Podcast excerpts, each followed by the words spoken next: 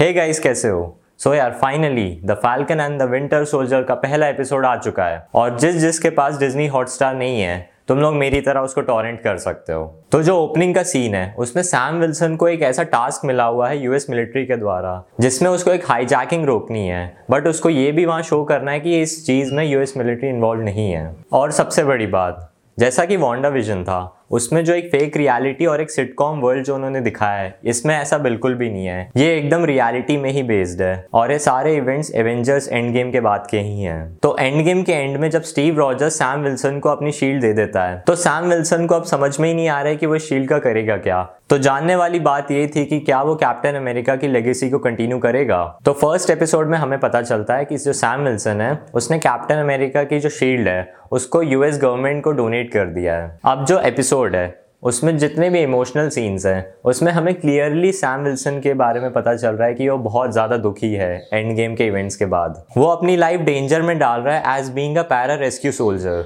but उसे भी पता है बात कि अब वो एक प्रॉपर एवेंजर नहीं है, फिर भी वो ऐसा कर रहा है। तो अभी जो सैम की लाइफ चल रही है, वो बहुत ही ऐसी मेसी चल रही है, क्योंकि वो एवेंजर्स इन्फिनिटी वॉर में डस्ट बन गया था और उसके पाँच साल बाद जब वो सारे एवेंजर्स जो मर गए थे, वो वापस आए। तब उनको आते ही थानोस से लड़ना पड़ा था। शो में दिखाया गया है कि सैम विल्सन की एक सिस्टर है, जो कि एक विडो है, और वो अपनी लाइफ को एज वेल एज अपने बच्चों की लाइफ को बहुत मुश्किल से मेंटेन कर पा रही है। तो जो सैम विल्सन है, वो अपनी बहन की मदद करने के लिए उसको बैंक लेके जाता है ताकि उसको लोन मिल सके। अब वहाँ जाके हमें पता चलता है कि जो बैंक मैनेजर है, वो भी सैम विल्सन को जानता है एज एन एवेंजर बट फिर भी वो उसको लोन नहीं देता है। तो इससे तो हमें यही पता चलता है कि अगर तुम ब्लैक हो और तुम अमेरिका में रह रहे हो एज वेल एज तुम एक एवेंजर हो फिर भी वो तुम्हारी हेल्प इतनी नहीं करेंगे जितने वो वाइट अमेरिकन की हेल्प करेंगे। ये कोई मैं रेसिज्म की बात नहीं कर रहा हूँ, ये बस एक छोटे छोटे फैक्ट्स है जो हमें शोज़ में देखने को मिलती है।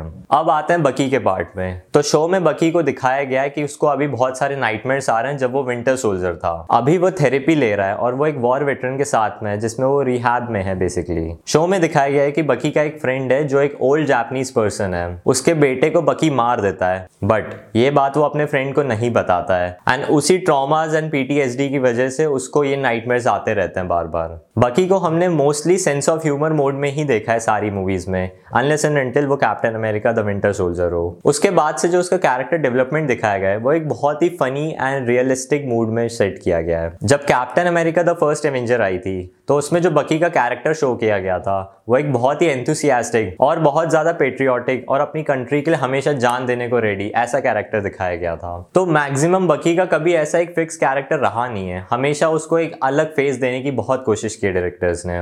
इस एपिसोड में उसको पीटीएसडी एंड ट्रॉमा पे बहुत ज़्यादा फोकस किया गया है, जो कि उसकी एक बैक स्टोरी बन सकती है, जिसको वो आगे जाके रिकवर करेगा।